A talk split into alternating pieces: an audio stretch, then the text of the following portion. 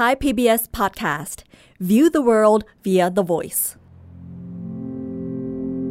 เดินทางมาถึงตอนสุดท้ายกันแล้วนะครับ กับตอนภาพถ่ายหลุมดำนะครับ จากความเดิมตอนที่แล้วที่เราพูดคุยกันถึงเรื่องในเชิงคอนเซปต์ในเชิงการถ่ายภาพหลุมดำนะครับ ตอนนี้เราจะมาเปิดเบื้องลึกเบื้องหลังของกระบวนการที่สำคัญไม่แพ้กันก็คือการเก็บข้อมูลและการนำข้อมูลมาประมวลผลเพื่อให้เกิดภาพถ่ายของหลุมดำ อัลกอริทึมที่ใช้มียังไงบ้าง ความซับซ้อนที่เกิดขึ้นกระบวนการที่ใช้ใช้คนกี่คน มีขั้นตอนกี่วิธี ตอนนี้เราจะมาพูดคุยกันครับ Star Stuff เรื่องเล่าจากดวงดาว The Space TH สวัสดีครับ ผมปราบเชียพัฒน์อาชีวระงับโรคครับ สวัสดีครับ ผมต้นนัทนนท์ดวงสูงเนินครับวันนี้นะครับก็มาพูดกันถึงตอนที่รอคอยมาอย่างยาวนานอืมเรื่องภาพถ่ายหลุมดำตอนที่ 3 ครับ ก็อย่างใช่ที่เล่ากันไปว่า ในตอนเนี้ยเราจะมาเล่าถึง process หลังจากว่าเก็บข้อมูลจากกล้องโทรทรรศน์มาได้แล้วเขามา process ยังไงจนกลายเป็นภาพถ่ายหลุมดำที่ว่าได้ครับ ซึ่งปั๊บเนี่ยก็ทำหน้าที่เป็น content creator ที่ดีนะฮะ ด้วยการไปรีวิวตัวทั้ง paper แล้วก็งานเอกสารงานทางเทคนิคต่างๆเนี่ยเพื่อที่จะสรุปเป็นข้อมูลมาให้พวกเราเข้าใจอย่างง่ายที่สุดละกัน เท่าที่จะเข้าใจได้เนาะ ครับทีเนี้ยหาข้อมูลจะขอเน้นไปที่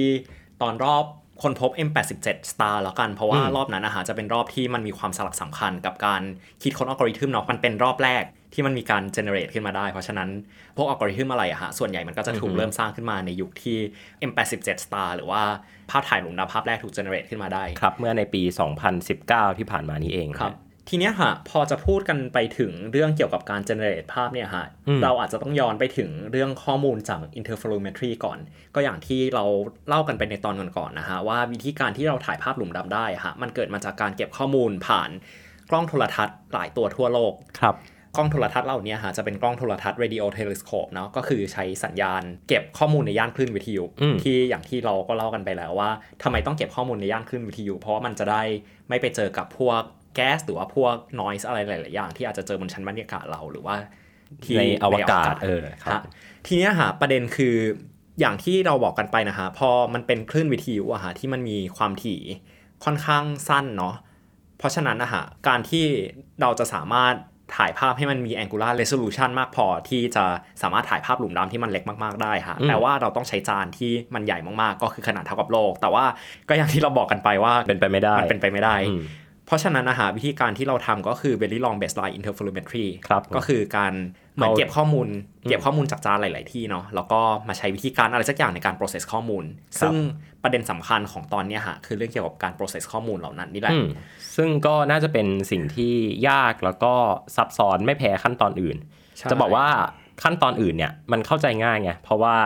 มันไม่ใช่ว่ามันง่ายนะ แต่ว่าเราสามารถเปรียบเทียบกับพวกแบบหลักการต่างๆ อย่างเช่นตอนที่เราที่เราเปรียบเทียบการทำงานของจานกับแบบกล้องถ่ายรูปหรือว่า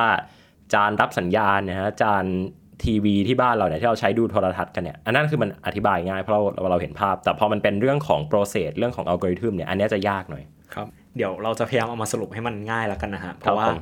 เอ่อแม้แต่ talk แบบหลักชั่วโมงของ แต่ละคนที่เขียนอัลกอริทึมนี้ขึ้นมาฮะเขาก็ยังบอกว่าเป็นแบบ in brief อืมขำๆว่าเออมันก็โอ้ก็พูดนานมากเลยนะ แต่ว่าสุดท้ายแล้วมันยังเป็น in brief อยู่ดีอืมโอเค ทีนี้มาเริ่มเข้าประเด็นกันเลยดีกว่าฮะได้ทีนี้จินตนาการว่าคุณย้อนกลับไปเมื่อหลายปีก่อนที่มันอืมเริ่มมีการเก็บข้อมูลหลุมดำเสร็จแล้วเนาะทีนี้ฮะมันเกิดอะไรขึ้นบ้าง ก็ข้อมูลหลุมดำที่ในในอดีตนี่คือเขาเก็บในรูปแบบไหนก็ในรูปแบบความถี่คลื่นปกติใช่ไหมก็คือภาพถ่าย M87 ที่ว่านี่แหละ คือภาพถ่ายของ M87 อะฮะอย่างแรกต้องเข้าใจก่อนว่าการที่เราเก็บข้อมูลของคลื่นวิทยุอะฮะมันไม่ได้เป็น ภาพอ่าฮะไม่ได้เป็นพิกเซล แต่ว่าเขาจะเรียกว่ามันเป็นสิ่งที่เรียกว่า frequency space อืมก็คือมันจะเก็บเป็นคลื่นเป็นเวฟเนาะครับโอเค ทิ้งคณิตศาสตร์ไปด้านหลัง แต่ว่าการทำ interferometry อะฮะก็คือการใช้กล้องหลาย ๆ ตัวมารวมกันเนาะเทคนิคเนี้ยมันจะเกิดขึ้นได้จากการที่กล้องแต่ละตัวฮะมันจะมีเรียกว่ามันจะมี phase shift ก็คือสัญญาณที่มันมาจาก object ก็คือหลุมดำอะฮะมันจะมาถึงในเวลา ที่แตกอาจต่าจะงไล่กันเลี่ยกันแต่อ่าไม่เท่ากัน ทีนี้ฮะสิ่งที่มันเกิดขึ้นก็คือเขาจะอาศัยการเก็บข้อมูลต่างๆ จากการที่เฟสมันมาถึงไม่พร้อมกันนี่แหละ มันก็เลยจะได้เป็นชุดข้อมูล ซึ่ง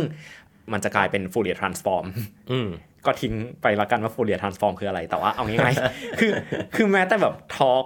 ทอล์กของทุกคนผมก็ไม่เข้าใจเหมือนกัน คือเขาไม่อธิบาย Fourier transform นะฮะเขาแค่จะบอกว่าโอเค สิ่งที่เราเก็บมาได้จะไม่ได้เป็นภาพถ่ายของหลุมดำแต่ว่ามันจะเป็น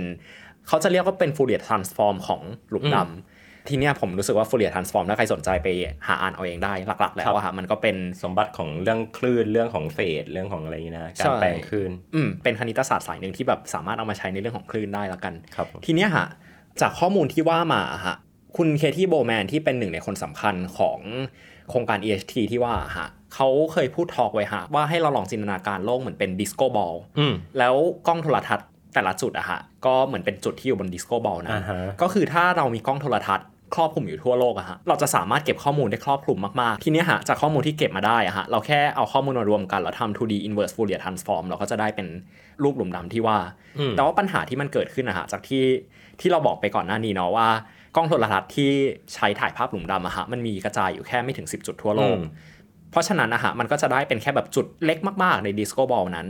อ่าฮะอธิบายง่ายก็คือมันเหมือนกับว่ามันคือเราลองนึกภาพเซนเซอร์ของกล้องถ่ายรูปมันก็จะเป็นสี่เหลี่ยมเนาะดังนั้นเนี่ยแต่ละจุดเนี่ยมันก็รับภาพได้เหมือนกัน แต่ว่าอันเนี้ยลองจินตนาการว่ามันมีแค่บางจุดบนเซนเซอร์เท่านั้นที่อืมสามารถที่จะรับภาพได้ฮะแต่ว่ามันก็ยังโชคดีที่แบบ disco ball หรือโลกของเรามันหมุนได้เนาะอ่าเพราะฉะนั้นก็อาจจะเห็นรูปกันบ้างว่าเออมันจะไม่ได้เป็นแค่จุดแต่มันจะเป็นเส้น มันจะเป็นเส้นที่แบบกวาดไปเพื่อใช่เพื่อรับ ข้อมูลในตรงนั้น ใช่ แต่ว่าถ้าเห็นนะฮะมันก็จะยังไม่ครบอืมไม่ครบลูกบอลอยู่ดี มันจะมีส่วนที่ขาดไปเยอะมาก จริง ๆ มันก็เป็นเหตุผลเหมือนกันนะ ว่าทำไมการเก็บข้อมูลภาพถ่ายหลุมดำเนี่ยมันต้องอาศัยระยะเวลาที่มันมันเป็นระยะเวลาเดียวกันอะช่วงเดียวกัน หรืออย่างน้อยคุณต้องคำนึงถึงตัวแปรด้านเวลาหนักมากๆ เพราะว่าสุดท้ายแล้วข้อมูลเนี่ยมันจะถูกเอามารวมกันฮะจากข้อมูลที่เก็บมาได้อะฮะด้วยความที่มันเก็บหลายที่ทั่วโลกเนาะ ทีเนี้ยฮะวิธีการที่เขาเก็บเขาก็จะไม่ได้มา sync กันเลย แต่เขาจะใช้วิธีการเก็บไว้ใน external hard drive อย่างอือที่ฮึเราเคยบอก แล้วก็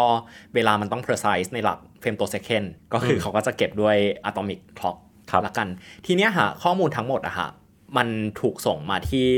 เอ่อศูนย์กลางที่ MIT Haystack อือฮึก็เป็น facility หนึ่งของ MIT ละกันครับอยู่ที่บอสตันไหมเอ๊ะอยู่ที่บอสตันหรือเปล่าไม่รู้แต่อยู่ในแมสซาชูเซตส์แต่จำไม่ได้อ่าโอเคว่าอยู่ที่ไหน แล้วหลังจากนั้นนะฮะข้อมูลที่ว่าก็จะมา process อืม ทีเนี้ยฮะต้องจินตนาการก่อนว่าทีมที่เก็บข้อมูลกับทีมที่ process ข้อมูลเป็นคนละทีมกันอือฮึเพราะฉะนั้นนะฮะมันจะมีงานบางอย่างที่มันอาจจะซ้อนทับกันหรือไล่เรียกกัน ทีเนี้ยงานของทีมเก็บข้อมูล ส่วนใหญ่มันก็จะไปสิ้นสุดตรงที่เขาเหมือนเก็บข้อมูลมาส่งไปให้เนาะทีเนี้ยมาดูงานของฝั่งที่ process ข้อมูลกันบ้างว่าเขาทำอะไรกันโอเค อย่างแรกเลยอะฮะคือก่อนที่ข้อมูลมันจะมาถึงอะฮะทีมที่เขา ทำการ process ข้อมูลเขาเคยจัด challenge หนึ่งฮะชื่อ EHT Imaging Challenge อืมก็คือก่อนข้อมูลจะมานะ เขาจะใช้วิธีการว่าเขาจะลองสร้างข้อมูลมั่วๆมา แล้วเขาจะซิมูเลตว่าถ้าเรามีกล้องโทรทัศน์แบบที่เก็บข้อมูลได้ไม่ครบอะฮะอืมแล้วเราก็จะได้ข้อมูลชุดหนึ่งมาเนาะเขาก็จะให้ข้อมูลชุดเนี้ยฮะไปกับคนที่ เอ่อคนที่จะมา process ข้อมูลแล้วมาดูว่าเออจากรูปที่เขาให้ไปมั่วๆอะไรเงี้ยเขาจะสามารถ process ข้อมูลออกมาได้ไหมเราก็ลองเทียบดูว่ามันจะใกล้เคียงกับต้นฉบับหรือเปล่า ไปลองดีไซน์อัลกอริทึมมา ใช่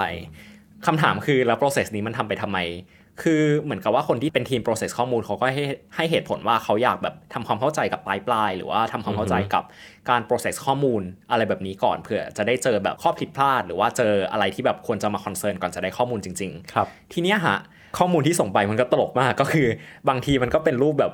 ภาพถ่ายทางอวกาศจริง ๆ แต่บางทีเขาก็อยากรู้ว่า เออ จริง ๆ แล้วคนที่ process เนี่ยจะมี bias ของมนุษย์หรือเปล่านะ อะไรอย่างนี้เขาก็เลยลองส่งภาพอะไรที่แบบไม่ได้เป็นภาพถ่ายอวกาศไปอย่างภาพถ่ายของ snowman หรือว่า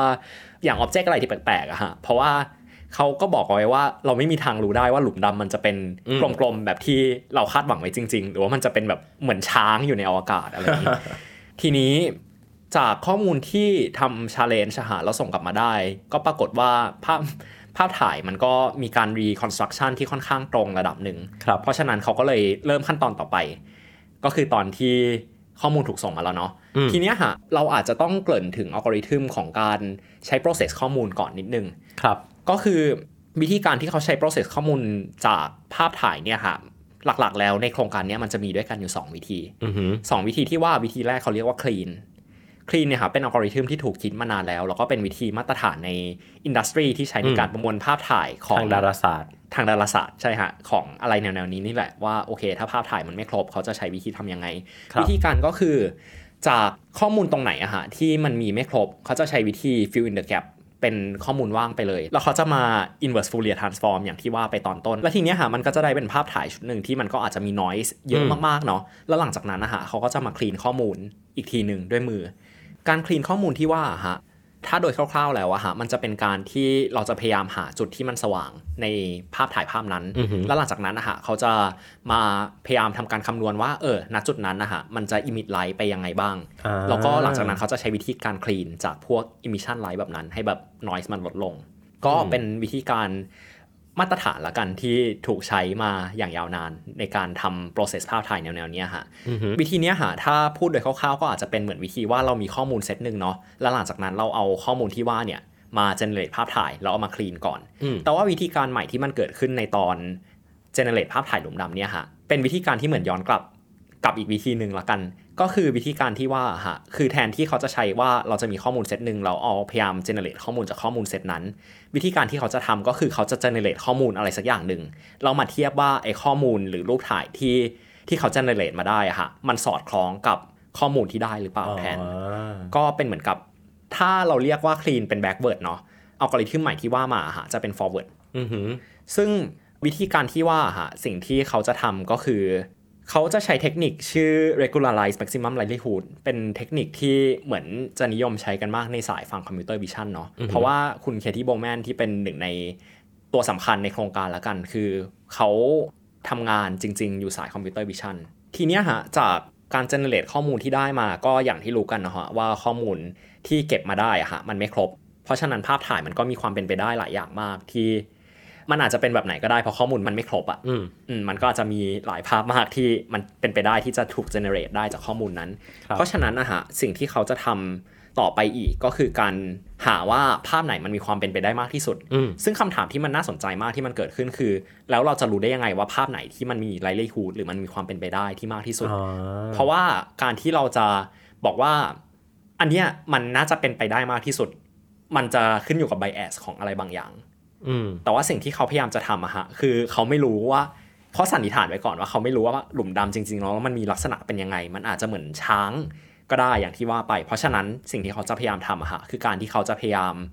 ลบ bias ออกจากภาพที่ generate ให้ได้มากที่สุด แต่ว่าในขั้นตอนเนี้ยฮะที่ว่ามาจาก2อัลกอริทึมที่ว่านะฮะเขาก็อยากมาลอง generate ดูก่อนว่าเออ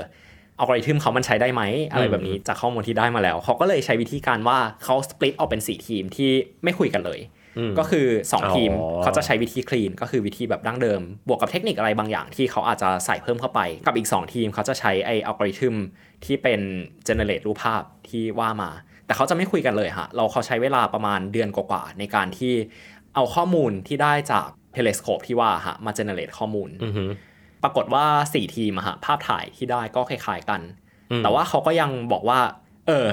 เขาก็ยังพิสูจน์ไม่ได้ว่าไอ้ภาพที่เจเนเรตขึ้นมา4ทีมที่มันคล้ายๆกันนะฮะมันไม่มีไบแอสจริงๆอืมแต่ว่ารอบเนี้ยมันเหมือนเป็นการที่เขารู้แล้วเนาะว่าวิธีการอะมันใช้ได้ หลังจากนั้นมันก็อาจจะเรียกว่าคล้ายๆกับการไฟจูนหรือว่าการที่จะทำให้ process มันพิสูจน์ได้มากขึ้นว่ามันไม่มี bias และมีความเป็นไปได้ที่มันจะถูกต้องมากขึ้น จาก 4 ทีมที่ว่าฮะเขาก็เลยแบ่งใหม่เป็นขั้นตอนใหม่ฮะเขาแบ่งออกเป็นเรียกว่า 3 ปลายปลายอือหือ สามปลายปลายที่ว่าฮะมีชื่อว่า diff map smiley แล้วก็ EHT matching ไอ้ปลายปลายเนี้ยฮะ priority หลักของเขาก็คือการที่เขาจะพยายามทำยังไงก็ได้ ให้เอามนุษย์ออกจากการ process ข้อมูลให้ได้มากที่สุด เพราะฉะนั้นแล้วอะฮะสิ่งที่เขาพยายามจะทำกับปลายปลายนี้ก็คือพยายามทำให้ทุกอย่างเกือบทุกอย่างมัน fully automate ก็คือคุณคลิกไปแล้วแบบมัน generate ให้เลย ไม่ได้ต้องมีมนุษย์มาคลีนข้อมูล หรือไม่ได้มีมนุษย์ที่ต้องมากำหนด parameter อะไรในการ generate ข้อมูลอือหือก็ diffmap เนี่ยฮะเป็นปลายปลายที่ใช้ clean algorithm แต่ว่า clean algorithm ที่ว่ามีการ improve ก็คือ เขาจะไม่ใช้มนุษย์มา hand pick ละแต่ว่าเขาจะเขียนเป็น automation สักอย่างหนึ่ง เพื่อมา mark จุดที่สว่างที่ว่าเราให้มัน automate ไปเลย ก็คือจะพยายามไม่ใช้มนุษย์อยู่ใน process ส่วน smiley กับ EHT imaging อะฮะจะใช้หลักการของไอการ generated image ที่ว่าอืมแต่ว่าทีเนี้ยฮะด้วยความที่ภาพถ่ายการ generate ภาพถ่ายมันต้องใช้ data set เนาะแต่ว่า data set ที่ว่าฮะเขาก็มองว่าถ้าเอาภาพถ่ายของ astronomical object หรือภาพถ่ายของพวกวัตถุทางดาราศาสตร์มาใช้อย่างเดียวอะฮะมันจะไม่ make sense ก็อย่างข้อสันนิษฐานของเขากลับไปเหมือนเดิมว่าเขาไม่รู้ว่า ภาพถ่ายหลุมดำจริงๆ แล้วมันมีความคล้ายคลึงกับ astronomical object อื่นหรือเปล่า หรือว่ามันอาจจะมีลักษณะเหมือนช้างหรือลักษณะเหมือน snowman ก็ได้ เพราะฉะนั้นสิ่งที่เขาทำคือ เขาไม่ได้ใช้เพียงแค่ dataset จาก astronomical object ฮะเขาใช้ dataset จากอย่างอื่นเยอะมาก อย่างเช่น dataset ของภาพถ่ายในชีวิตประจำวันด้วย หรือภาพถ่ายของอะไรเพื่อ เพื่อที่จะพยายามลด bias ว่าหลุมดำที่ว่าเนี่ยมันจะมีลักษณะคล้ายคลึงกับวัตถุทางดาราศาสตร์อย่างอื่น แต่ว่าสิ่งที่มันเกิดขึ้นก็คือหลังจากที่สามปลายปลายนี้มันถูกสร้างขึ้นมาแล้วมันถูกรันไปแล้วอะฮะภาพถ่ายที่ว่ามันก็ยังมีความคล้ายคลึงกันเหมือนเดิมอยู่ดี ก็คือคล้ายๆกับภาพถ่ายที่เราเห็นนี่แหละ ทีนี้ยฮะภาพถ่ายทั้ง 3 ภาพอะมันก็ถูกเอามาประมวลผลอีกหลายอย่างมากมาย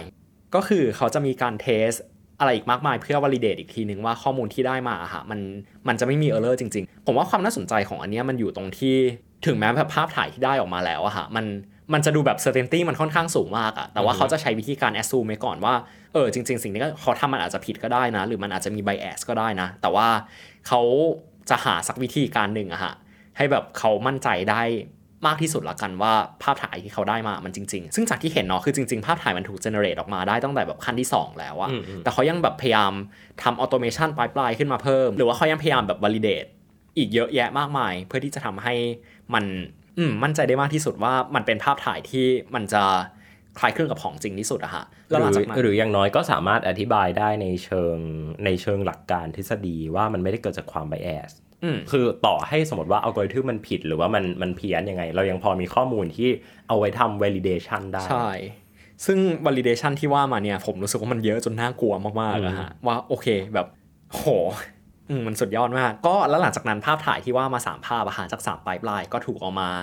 average กันเอามาเทียบกันอีกทีนึงว่าเออ มันดูใกล้เคียงกันไหมมันมีฟีเจอร์อะไรที่คล้ายเคียงกันไหมอือฮึแล้วก็หลังจากนั้นเขาก็มา merge รวมกันแล้วก็กลายเป็นภาพถ่ายหลุมดำที่เราเห็นกันนั่นเอง ครับ อยากถามว่าพอเห็นกระบวนการขั้นตอนอย่างเงี้ยรู้สึกไหมว่า วิธีการคิดของเราในชีวิตประจำวันมันมันห่วยแตก เวลาที่เราแบบ ทำรีเสิร์ชกันหรือว่าทำงานวิจัยกันอะไรอย่างเงี้ย คือพี่รู้สึกอย่างนี้พี่รู้สึกว่า พอบอกว่าเป็นภาพถ่ายหลุมดำอะคนจะมองว่า โอเคคุณก็ไปถ่ายรูปมาอืมแล้วคุณได้ข้อมูลอะไรมาสักอย่างอะ มันก็เยอะพอที่มันจะกลายเป็นแบบ Talk of the Town หรือว้าวหรือว่าได้โนเบลอะอะไรก็ตามแต่แล้วอะอือฮึแต่ว่าเขา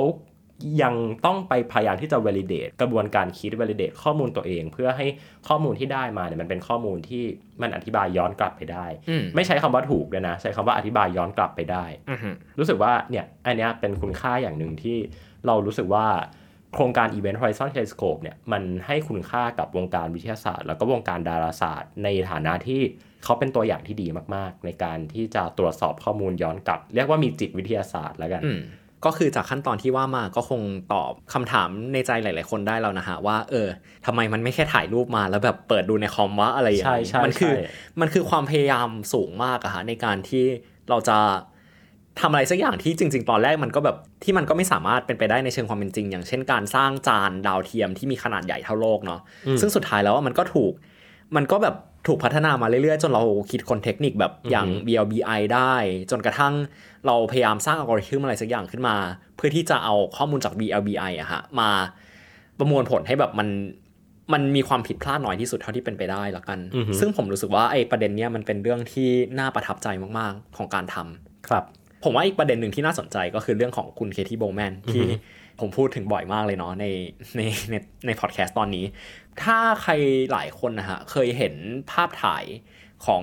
ผู้หญิงคนหนึ่งละกันที่แบบเอามือกุมปากไว้แล้วแบบอืมแล็ปท็อปตรงด้านหน้ามีภาพถ่ายของหลุมดำอะฮะเออถ้าหลายคนคุ้นชินกันคนนั้นก็คือคุณเคที่โบแมนซึ่งคนเนี้ยเขาเป็นเหมือน lead researcher ของอือฮึของการ process ภาพละกันครับแต่ว่าสิ่งที่ผมประทับใจมากอย่างหนึ่งตอนที่เขาพูดทอล์กหลาย ๆ อย่างอะฮะก็คือการที่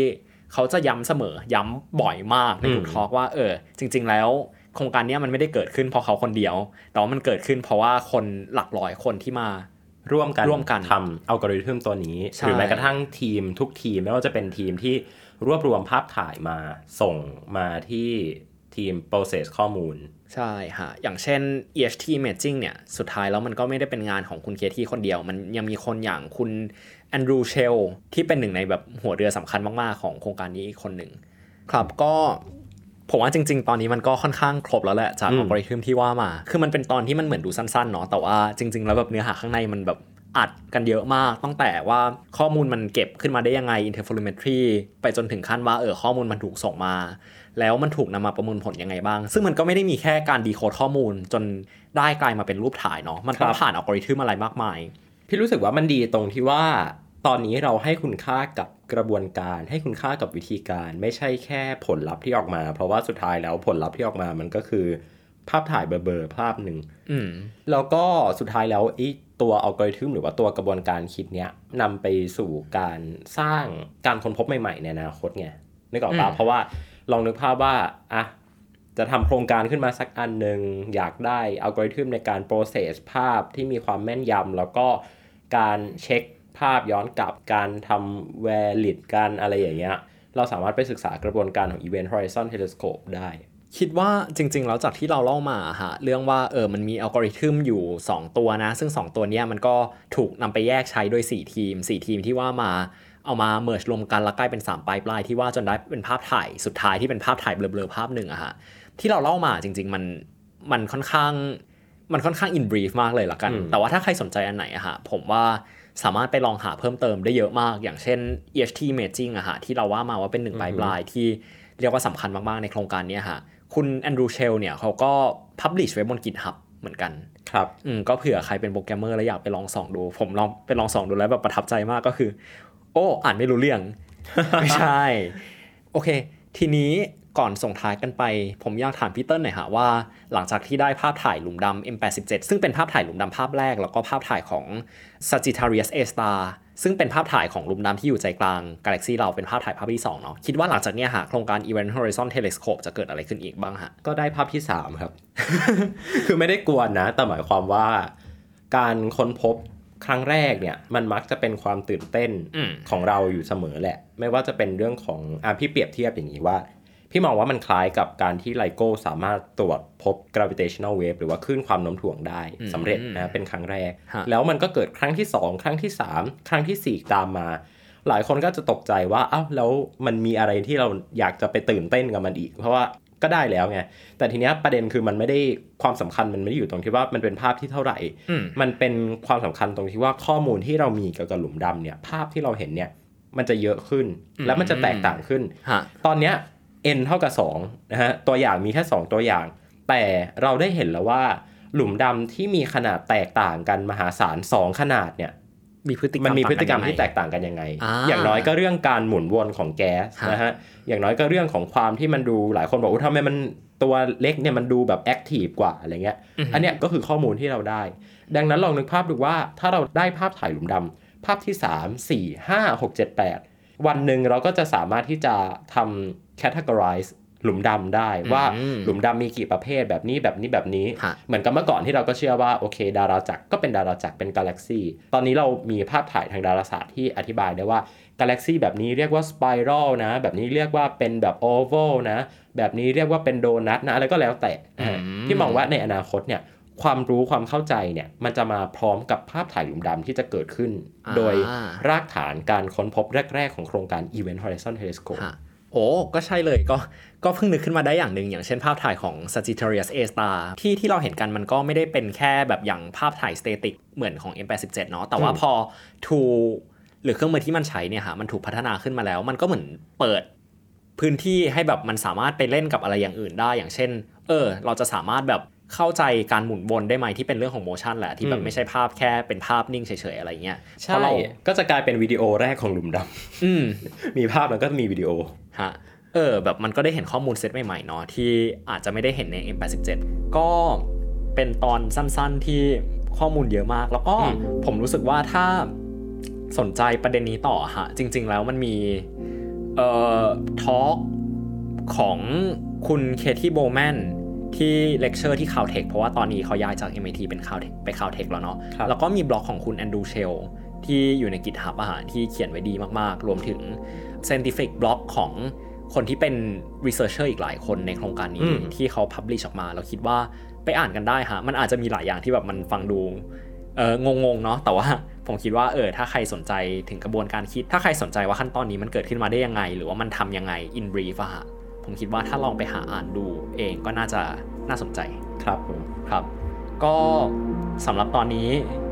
ขอลาคุณผู้ฟังไปก่อนนะครับ ผมปั๊บเชยพัฒน์อาชีวรงับโรคครับ ผมเต้นนัทนนท์ดวงสูงเนินครับ สวัสดีครับ สวัสดีครับ Star Stuff เรื่องเล่าจากดวงดาว The Space TH